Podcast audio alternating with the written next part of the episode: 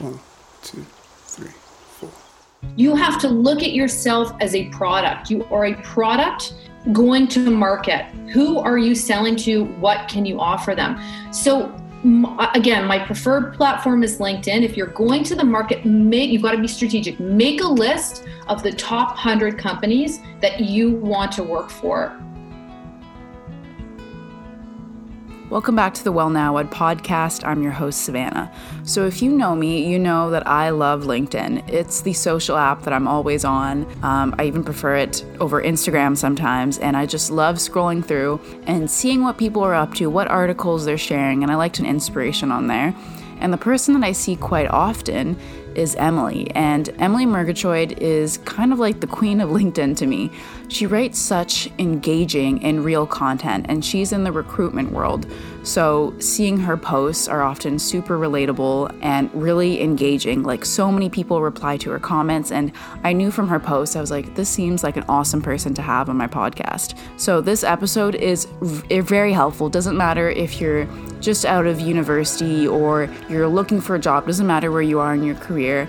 The tips that she gives are applicable for everyone. In the episode, we talk about how to use LinkedIn and how to make meaningful connections, especially that we're all locked up and everyone's working from home. The only form of connection is really online. So, how to properly use LinkedIn, the top three mistakes candidates make when applying to jobs, how to stand out against thousands of different resumes, owning your weaknesses, and Emily answers the question if employers actually look at all your social profiles.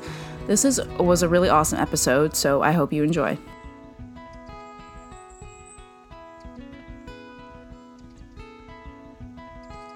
I'm here with Emily Murgatroyd. She's the founding partner at Ivy Group. Ivy was founded by a group of inspired women who wanted to provide an upgrade to a dusty, aging industry by providing progressive professional search solutions. They celebrate the diversity of talent that presents outside of their usual networks. Emily has been in the search for over a decade, having come directly from industry working in sales, marketing, and corporate development positions. As many of us are either new grads or looking for a change of careers, or recently let go because of COVID, the well now what moment is real.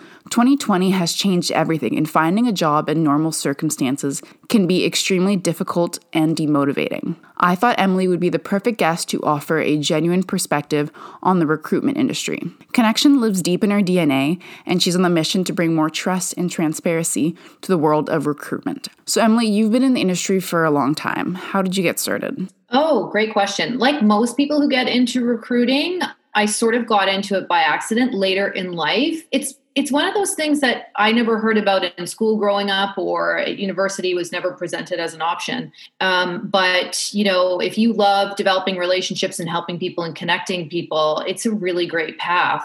I came to a crossroads in my life where I was in uh, more sort of on the marketing and event planning side and circumstances i was trying to actually build an, another company with a set of partners that didn't work out and i was kind of left thinking like well what am i going to do now what now so i um, did some thinking just around what i really like to do day to day which i think is so important when you're thinking about what you want to do with your life and what i enjoyed and what i didn't enjoy and i realized I really love connecting people. And uh, and wow, here, there's a career where you can do that for a living and get paid for it. So I ended up speaking to an entrepreneur who was putting together a, an agency at the time, and he took a gamble on me, brought me on board, and since then I've been recruiting for close to a decade now and loving every minute of it. Yeah, that's great. And what are some of the bigger differences on the recruitment industry when you had started to now?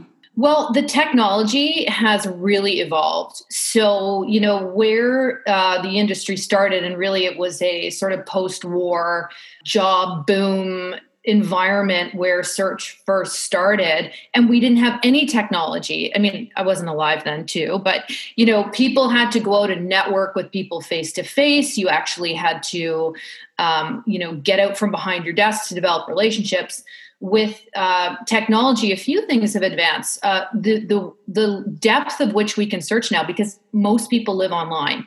So that really speeds up the process of being able to get to talent quite quickly. And also um, the process of developing relationships, which does not have to happen in person anymore. And I think we've really seen that during COVID, right? I mean, I've been remote for a decade, I've been working from home, doing a lot of things uh, over my computer. But I think, you know, and, and if you have too, then you would recognize that. But the rest of the world is really catching up now, having been forced to work from home and not being able to create these personal interactions. And so you're kind of forced by design to develop relationships online, which does have some drawbacks, but it also has some some splendid benefits. Um, you know, and and through uh, LinkedIn, which is my preferred platform, uh, and through Twitter and other ways that we can interact certainly the speed uh, to which we can connect and the depth of relationship that has evolved um, from when recruiting first started Mm-hmm. Yeah. And speaking of LinkedIn, I actually found you on LinkedIn and your posts kept coming up on my feed. They were really honest and real. And I think I really like the one that you said that you pledge not to use LinkedIn to add someone and then to pitch them a sales deal as soon as they um, like accepted it. Oh my um, God. You know, like I literally I got a connection request yesterday. I hadn't actually gotten one in a while. Um, and I got one yesterday and it met all my criteria. You know, we had over 100 people in common, looked very interesting the minute I connected with them, they pitched me, and I just thought, you know mm. what, you have to get to know me. This is the, the, it's a brilliant platform because you can get to know me, and I can get to know you, and we can take our time. And just because we're online, it doesn't mean that we can expedite the process of getting to know each other. So even though I said before, it's easier that the connection mm-hmm. being quicker, you can't gloss over, you know, what a natural evolution of a relationship would be. So I was so tempted to remove that connection. I didn't, um, but I would. I really, really advise against it. I think it's uh, an abuse of the platform, and I think it turns people off. Yeah, like you said that it's like a um, a vegetable plant. Like you need to prepare the soil and nurture it and everything. So, like, how important is is LinkedIn for your recruiting? And you said that you had a criteria for accepting people. What is that criteria? I mean, it's very. I mean, it's it's a pretty superficial criteria because mm. you know I could accept a request from someone I don't know simply on the strength of their profile. I think they look interesting, but if you know if I'm going to go by some hard and fast rules, because a lot of people are skeptical, uh, skeptical rather, connecting with people they don't know. So, you know, who do we have in common? Who like what is the quality of our connections that we have in common? You know so that would that's definitely a, a criteria. Again if they if they have if they if they're bringing something to my network that i don't have you know i try to sniff out if i think i'm being pitched to even obviously it doesn't always work. So strength of profile how many connections we have in common. I don't require an explanation for connection but i know some people do and i respect that. So certainly you know for some people i think a thoughtful introduction around why someone's motivated to connect with you um, those are some good filters uh, if you're if you're you know kind of wondering should i connect with this person or not? Yeah so you would you say it's quality over quantity when it comes to connections Yes, I think it's quality. I think um, you know quantity. Truthfully, you know, you're you are. I do think that. Look, you you know, and I've written about this about a month ago. The thing about building networks is often we do it through people we know. If we are limiting ourselves I mean, this is kind of the dichotomy of we're limiting ourselves to people we know or people we know who we know we're gonna look we're gonna our, our networks are gonna look a lot like us right? Which is a problem these days because you know it's a it's a motivation and a mandate to be more diverse in what we're doing. And so you know i am i am I am open to connecting to people with people I don't know who may even share no contacts in common based on, okay, this person looks really interesting.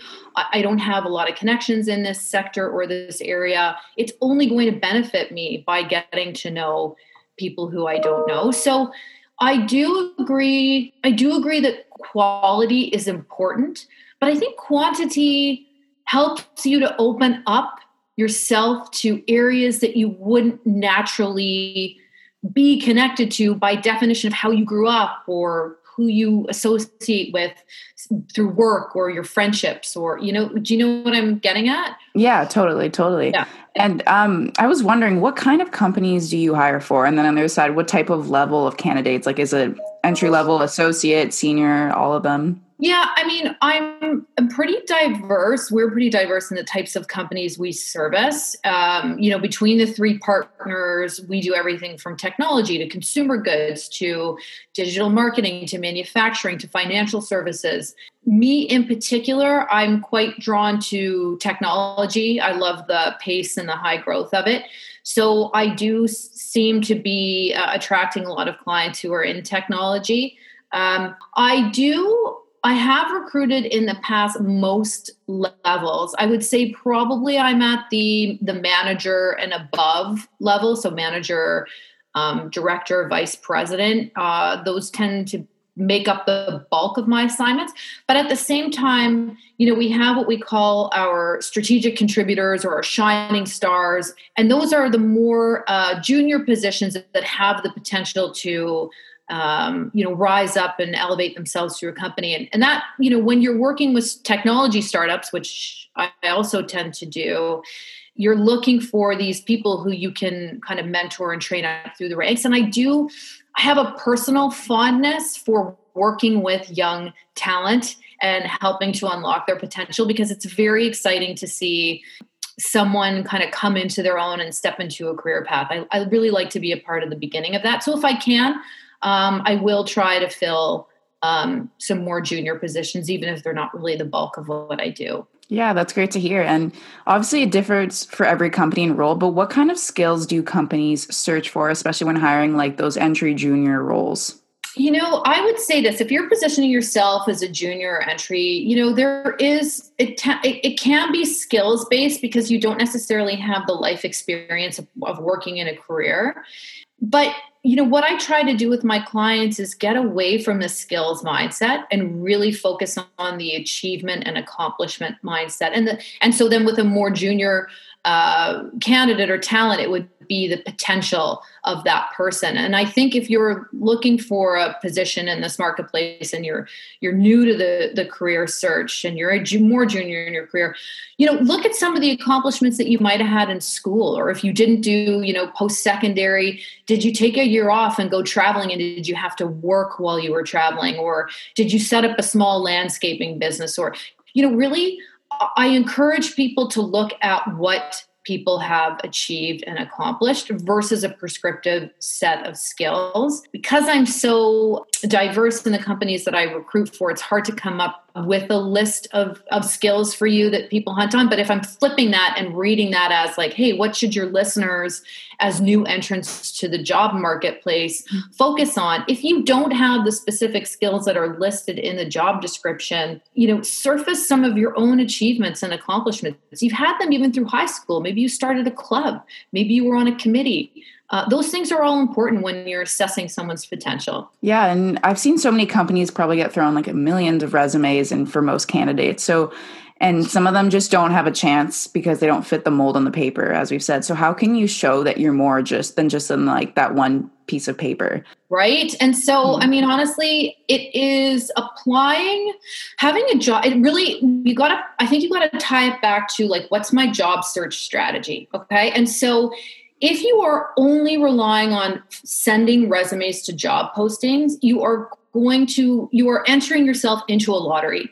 And you may be the best candidate for that role or you may be misaligned in terms of like on a very surface superficial level. Your skills don't appear to be a fit. And there are lots of criteria working against you. The, the company could have been flooded with hundreds of applications so they never even get to you. Your skills don't fit the mold so they've got to you know if they've got hundreds of applicants they're literally making a very superficial decision to do the first pass of what they get in so you cannot rely on job on, on, applying to job postings as your strategy. What I am a huge fan of is really, and I'm I'm working on either an article or a, video on it because I get asked this so much. You have to look at yourself as a product. You are a product going to market. Who are you selling to? What can you offer them? So again my preferred platform is linkedin if you're going to the market make you've got to be strategic make a list of the top 100 companies that you want to work for. Figure out what department you're going to what you want to work in. Be very clear in what you have to offer. Okay i know i'm amazing at social media. I ran the social media club at university or you know i know i'm great in um, policy and development because I ran for student council. Make a list of those companies and then make a list of the people at those companies and then connect with them in LinkedIn or follow them and start to engage with them because you have to be seen. You have to rise above the hundreds of applicants that all they're doing is sending a paper email and start to get your name recognized. I saw someone the other day, young fella who had sent in a video email to the person who was on the who had you know put their hand up as as you know if you're interested in the role send me a resume. He sent that person a video. And and the person like got back to him right? So you've got to figure out in a world where everyone's being bombarded with messages and marketing consider yourself a product don't mm-hmm. consider yourself okay i'm, I'm just going to like apply for jobs and hope that one sticks and figure out how you can be different and how you can make yourself more visible in a really crowded marketplace and it's not rocket science it just takes work and again we, we go back to this developing relationships with people right and it's so you can't expedite okay i've yay, I got the hiring manager of Lululemon to connect with me. I'm so excited. You can't rush then to the past right? You want to start getting to know that person and and you know engaging in their content and giving them a reason to notice you. And I tell you because I post frequently and I have a high level of engagement, there are people who keep coming back and I recognize their names. And that, you know, that speaks that speaks to um, you know that means something. Yeah it's really great advice. And i find with my generation we want things so quickly. Like we want it to happen. And it's just like waiting and being patient. Like as you said like linkedin it's about like developing a relationship. And i think a lot of people my age just want that connection and like give me the job, you know? Oh my gosh. I mean, look, and I know I'm dating myself here, but like I was alive at school before the like like when the internet was invented. We used to have to stand in line at the school library to send emails to each other in DOS, and it was fun. I mean, you know, and I I'm just as guilty as anyone ordering same day on Amazon, right? Like I can't mm-hmm. wait two days for a light bulb. I want it right now, and I'm not going to go out of my head. So I think it's a it's a muscle that we have atrophied. We really lost the ability to be patient. And, mm-hmm. but I think we all know, even in our own personal relationships, even if there's someone who you have everything in common with, if a stranger came up to you off of the street and said, Oh my gosh, I want to be your friend so badly, we have this, this, and this in common, let me give you a hug, you would like run away and so you know you you've got to remember that that's the kind of you, you got to have that in your head when you're connecting with people and doing things online right? I think if you maintain that um, that understanding that you know in, in person these things take mm-hmm. time. Mm-hmm. but you're right. I mean you know your generation and and you know I, am guilty of it too. We want things right away but it doesn't always serve us. I just wanted to pop in and to thank this week's sponsor organika. And organika is a canadian health and wellness company that's been in the business for over 30 years. And i've personally always really loved their products. I've recently really been enjoying their effervesce collagen tablets. I just drop into my water. It dissolves so quickly and it makes my water super refreshing and it's really good for my immune system. So check out all their products at organika.com. Now back to the interview. And what would you say are kind of the top 3 mistakes that candidates do when they apply for for jobs apart from just sending off the resume and not doing anything? Yeah, I mean, so I think the mistake is we're just relying on that. So yeah, we've talked about that. So you, you really need to stand out. Um, I know people don't love there's argument around like should i have a cover letter should i not? I really you know if someone sends me something and sends me like three points specifically around this is why i would be suited to the role and you know maybe three great achievements um, it does speak for something. It kind of raises you up with people who haven't done anything. Um, I, I think what I see time and time again when people are interviewed is they don't send a thank you or a follow up or a, hey, I really enjoyed that, and this is why I think uh, I'm a good fit for the role. If you if you get to interview stage and you like the position, it is paramount to express your interest and and express your gratitude for you know taking the time. Now, when I say gratitude, I don't mean that from the, the perspective of yay somebody you know somebody gave you a chance. I think it's more the gratitude of, you know, thanks for the interaction. Thanks for telling me about the role. I'm really interested. Here are the three reasons I'm more interested now having mm-hmm. chatted with you. And in fact, I kind of got ahead of myself because uh, another um, mistake I see frequently is not preparing for an interview. And there's no reason for it. I mean, first of all, look up the company online, look at their digital footprint, look them up on Glassdoor, look them up on every social channel you have, look up the people that you are interviewing with. And then go, you go and Google the top and most um, asked interview questions. And so then you're not, you know, sort of put on the spot when someone says, What's your greatest weakness? And you say, Oh, I'm a perfectionist, because that's not a real answer, right? You know, so mm-hmm take the time to prepare because it really unfortunately does make you stand uh, ahead of the rest it's amazing how many people don't take that time and the answers are all there for you and there's no um, there's no need not to be prepared yeah and speaking about those interview questions some of them that are like tell me your greatest weakness or i had once if you were an animal what would you be like what are you supposed to like answer for those kinds of questions yeah i mean both i can answer for both I mean because the animal question is really, these are kind of like psychological questions that have less to do with the answer and more to do around the confidence that you have in answering it. So listen, you could answer that question. You don't have to say I'd be a, you know, a lion because I would dominate. You could say I'd be a hedgehog because you know, I think hedgehogs are so versatile. They're cute, but also, you know, they protect themselves when they, um, you know, when they're confronted with adversity.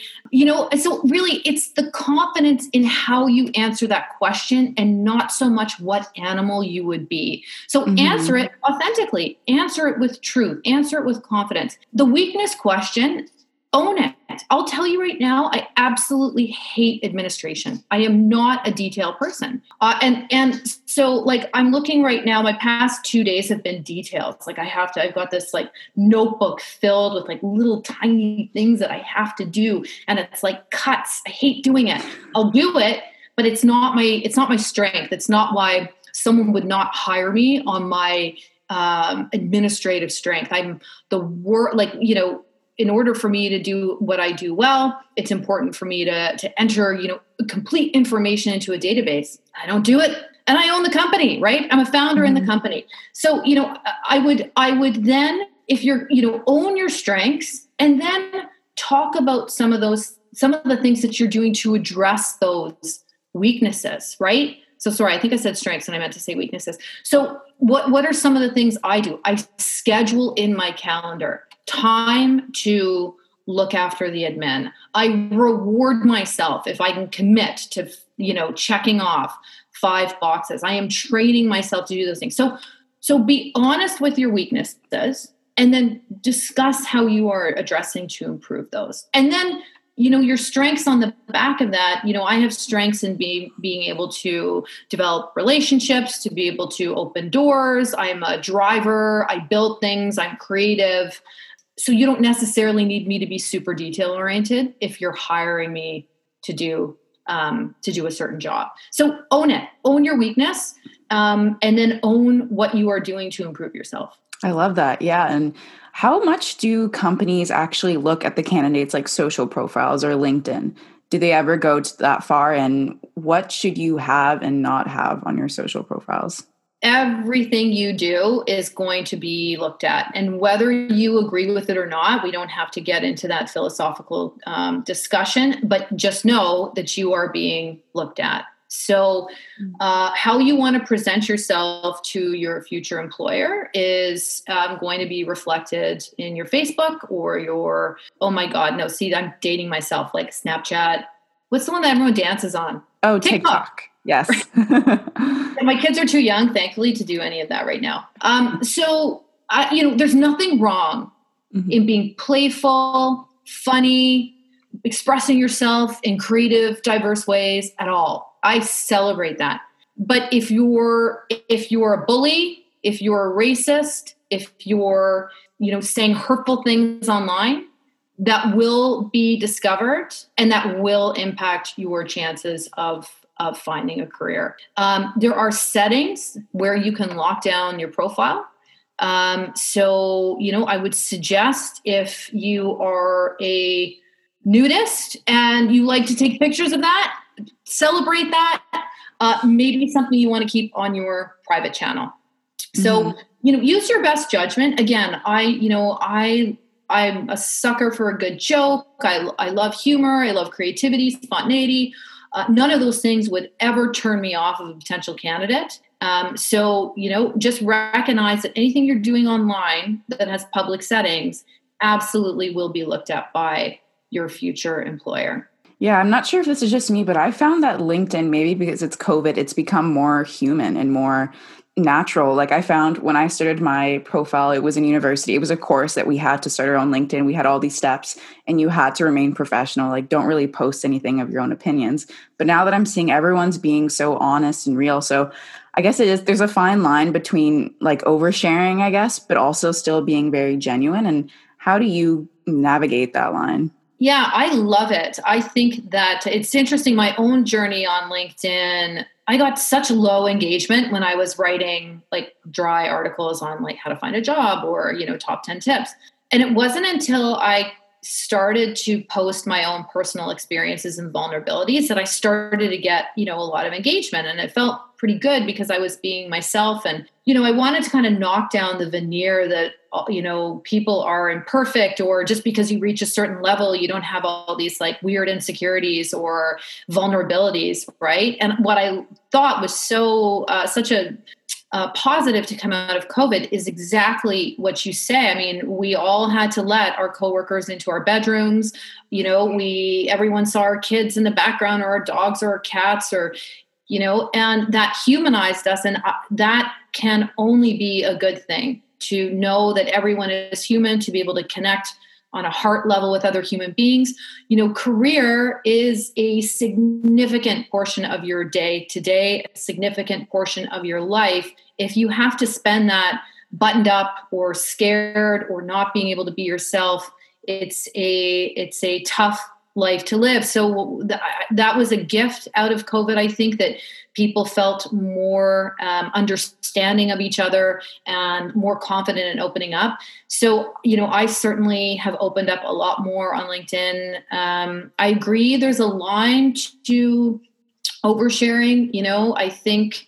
I think most people's instincts are bang on. So if you feel that maybe something's an overshare, I would go with that. But on the flip side, it can be scary, right? It can be really scary to put something on a public forum and then and then like 2 hours later nobody's liked it, right? And so that's and that's okay, right? So mm-hmm. I think you got to maybe get comfortable with a little bit of fear. It's you know, and it's okay. It really is about are you speaking from your authentic place? Does it, you know, are you being yourself? Then that those, you know, the the nobody who looked at it. In two weeks you know five people look at it. And it will it will roll out as you're being yourself. You will find your audience. You will find those people who gravitate towards you because not everyone's going to like you.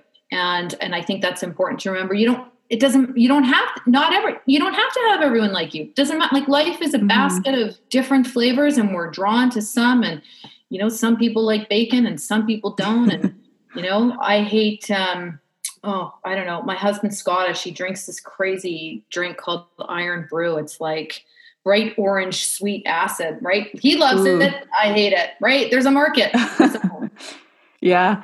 And I was actually wondering what is your process for finding an ideal candidate? Like, do you have a database? Do you, like, do all the recruiters have this pool of people? Like, how does it work? I mean, there you employ several tactics. One is probably most recruiters have a professional LinkedIn license, costs a lot of money, and it gives you access to you know the entire database. So you use your search criteria, which is you know you you you develop your search strategy. You understand what companies you want to hunt from. You understand like what competitors are, what are similarly aligned companies, and then you go and you just work your head off in LinkedIn, but also you find people in uh, social channels. Some technical people don't live on LinkedIn, they live on GitHub, um, they live uh, you know, uh, cannabis. I did a lot of recruiting in cannabis. They live on Twitter. So, you know, you mine, you mine social, you mine LinkedIn.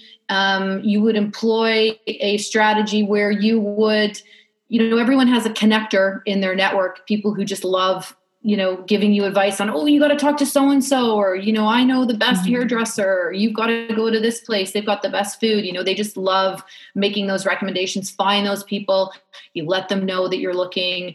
Um, so you spread it out through your personal network. So, you know, you're kind of going out to everywhere. You have your own database that you've accumulated after 10 years of, of headhunting. Um, so there are a lot of different pools. You, you work with associations. You know, I'll call schools and you know call their the head of their marketing program. Um, so you can get very specific in terms of developing relationships with schools or groups or communities um, that organize outside of online. Okay yeah and i just had a last question. Um, can you talk to me a little bit about ivy group? I know that you recently started that and for companies when they have like a recruitment team in-house or hr team in-house versus like outsourcing yeah, so Ivy was, um, I have two business partners now in Toronto. We have been finally, after a year and a half, have merged and created this new brand. We're, we're very excited because, you know, we think philosophically, executive search, professional search really needs uh, an upgrade in terms of approach, transparency, how we work with clients. Um, and your, the second part of that question was, the difference between recruiting like for companies okay. when they have an hr team in-house yeah. versus outsourcing yeah you know what truthfully if you have a great in-house team um, then you likely don't need us but you, you know we have worked with in-house teams before and if you don't have an in-house team the thing to remember is that we make it look really easy, right? Oh, here's, you know, we've got a candidate and, you know, or hey, can you recommend someone? Yeah, I know someone. That easy is the result of thousands and thousands of hours of work, years of work. So, and this is what we do day in, day out, right? As recruiters, you are constantly widening your networks, finding out who to talk to, developing relationships. This is our full time job. And the process of finding even one candidate, you can go through looking through thousands of profiles. You can receive hundreds of applicants. The time just to develop one candidate through the pipeline, it really is a question of time. Does your company have the time or the resources to do this on their own? And if the answer is yes, you can dedicate someone who's got, you know, a, a few hundred hours in front of them, and that could be your in house talent team, right? I mean, there are multinationals out there who have huge in talent um, in-house talent teams and that's because they recognize that it is a full-time job. So that's i guess the long way of answering. We have worked with in-house for some sort of tougher to fill roles because that takes even more time. Um, but i would say that is probably one of the driving reasons that people would look to an external agency is because they just don't have the time to do it themselves. And they don't know you know they haven't been trained on how to look where to look mm-hmm. you know who, who, do you reach out to? Um, that again we live and breathe that. So yeah, well, thank you so much for your time. I really appreciate it. This was super beneficial just for me. Like I, I love LinkedIn. I'm recently getting a little bit more into it. So it was great to hear all your tips and advice. Um, very helpful. So I can't wait to share it with people that are either post grad or someone just like switching up their careers. I think it's applicable for kind of everyone. So thank you again. Um, this was great chatting with you. Definitely. It was great to meet you too, Savannah. And I think it's amazing that you're doing a podcast. It's so cool. And uh, I'm happy to have been your guest. So thank you so much. And that was Emily. If you're new to my podcast, make sure to subscribe, leave a review if you can, and follow my Instagram at Well Now What Podcast. I hope you enjoy this episode, and I'll see you next week.